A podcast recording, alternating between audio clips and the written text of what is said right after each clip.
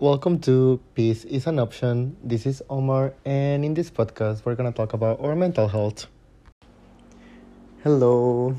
There is a couple of things that I've been thinking about lately, and I would like to talk about it. One of them, I was just diagnosed professionally uh, on my personality type. I am an ESFP. Shocking. Um, I'm still trying to process it, and I'm still, and I'm trying to see how that applies to me, and keep an open mind to that. The other thing that I've been trying to really get in deep into is the way that we are hardwired in our brain and how we need to let go of some of the wire that we got when we were kids and replace it with something new. And I think that I'm at the perfect age to do that. I'm in my mid 20s. So let's dive into it. Let's talk first about the personality type because I am not gonna shut up about this one.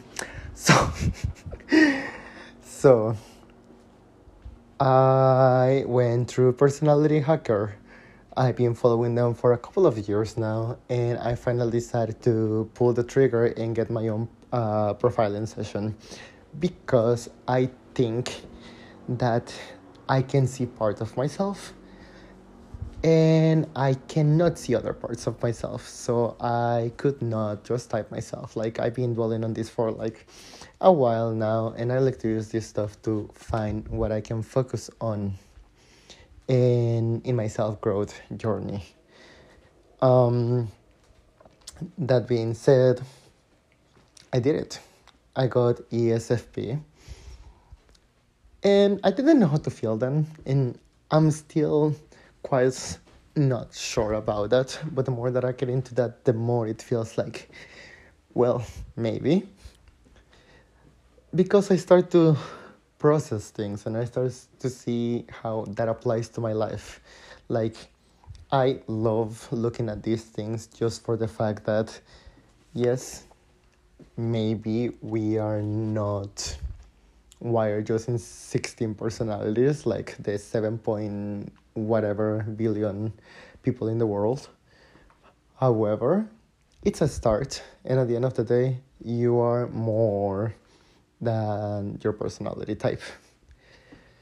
And you know what? It worked for me.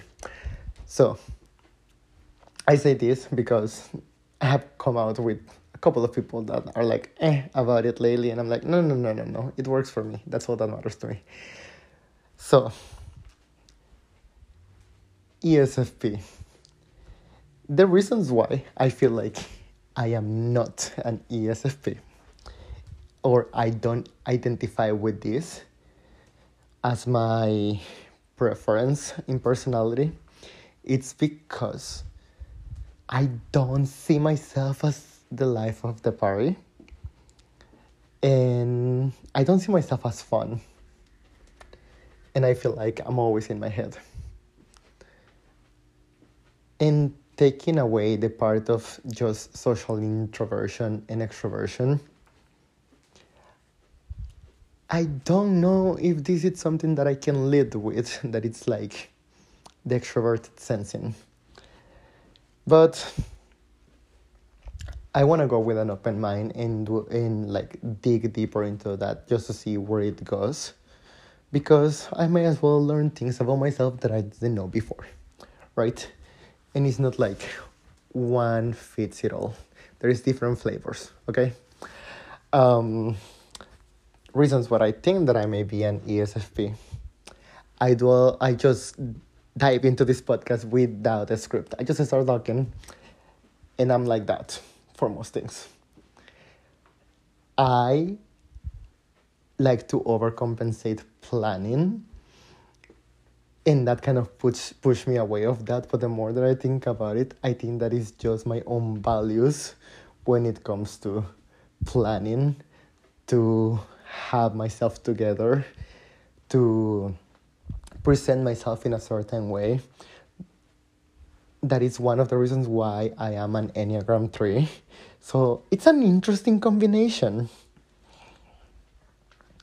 And I am very aware of things around me, which is falls into that. And even though I have thought that I'm not a feeler, I think that I go that way because most of my life I've been called sensitive, and as a man, I just reject the idea, which is very, you know, hashtag toxic masculinity of me. But I think that that's who I am. And I would like to use this as an opportunity to get to know me. I like to think in percentages in a lot of things, right? And when I ask myself, like, do I love myself? I usually give myself a 85 to 90%. But when I ask myself if I know me, I think that is a little bit lower than that. Maybe around the 80%. And I me not knowing the other percentage that it's left leaves me wondering like what is out there about me that I don't know. And maybe this can help me. I hope it can help me.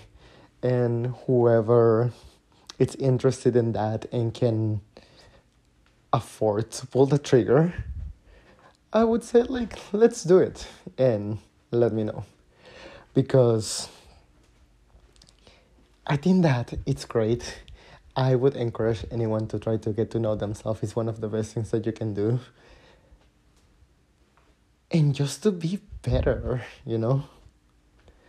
I will keep you guys updated on my journey through the ESFP personality type as my preference. Um, yeah, I don't have a lot to go into deeper than this at the moment because I'm still processing it. It's been like a week and I just started to came into terms for that. Like I literally had been journaling about it just for it to make sense to me. Because if I just think about it, I'm like, nah. But then when I journal about it, I see why I don't see it and why I see it, and I start like contradicting myself, and it's like, okay, maybe I'm here, you know, just of the fact that I brag about planning, but the reality is like, hmm, maybe I am not that, and maybe I'm doubling down in my weaknesses, which is great because I'm balancing myself out, but also not following my bliss. And it's like, huh, if I have some strengths here, why would I take them away from me? It's like wearing a mask. Sorry, I lost the train of thought. It's like wearing a mask and not showing your true self to others. So, those are my thoughts for now. I'll keep you guys updated if there is anything else. Maybe next time I will just have like an ESFP tattoo in me. we will see. So, I wanted to talk about your hardwire or like your wire, whatever you want to call it. That is just like your belief system. One of the reasons why I have been so into it, into this topic lately, is just because I think that I'm in the perfect age for me to start letting go of my bullshit, aka my belief system. Like, I have seen a couple of comedians, I have read a couple of books, and I have seen a couple of other coaches like life coaches and whatever else talking about the same topic. And when i see that coming from different sources i'm always like oh my god they're onto something. And i love it's one of my favorite things ever to receive unbiased validation and unbiased affirmation of whatever shit i'm doing right? So this is kind of hard for me to talk about because I do feel embarrassed and I am not completely comfortable with the idea. But I have come to realize that for me to get ahead in life, I need to kill part of my ego. Like, whatever I think that I am, it doesn't serve me anymore. I need to let go of that. And I need to adopt new things. And that doesn't mean to let go of myself. It's just like there is a part of myself that doesn't fit with the person that I want to be. There's a part of myself that doesn't serve me anymore. There is a part of myself that is just not me anymore, and I have to let it go. And I find it interesting because going back to the hero's journey, one of my obsessions, I have really put thought into that, to the fact that I think that people that make it in life are the people that are able to do this. The people that make it in life are the people that are able to play it right. But it's like playing it right is not easy by any means. Life is hard. And sometimes we need to sacrifice the things we like. Like when I was talking about this to my therapist, I just told her like I feel fucking uncomfortable talking about this right now because you know when you're in therapy, I don't know if this happens to you guys, but when you're in therapy, you don't say a hundred percent lot of things because even if you're in therapy and if the safe space, there's still some judgment dirt. That happens to me all the time, and I cannot catch myself in the moment every time. But this time I did, and I said it, and I was just like, "Hey, this is what I think. This is what I think that I need to do. I really believe that this is what I need to do for me to take the next step. And I don't want to. I really don't want to.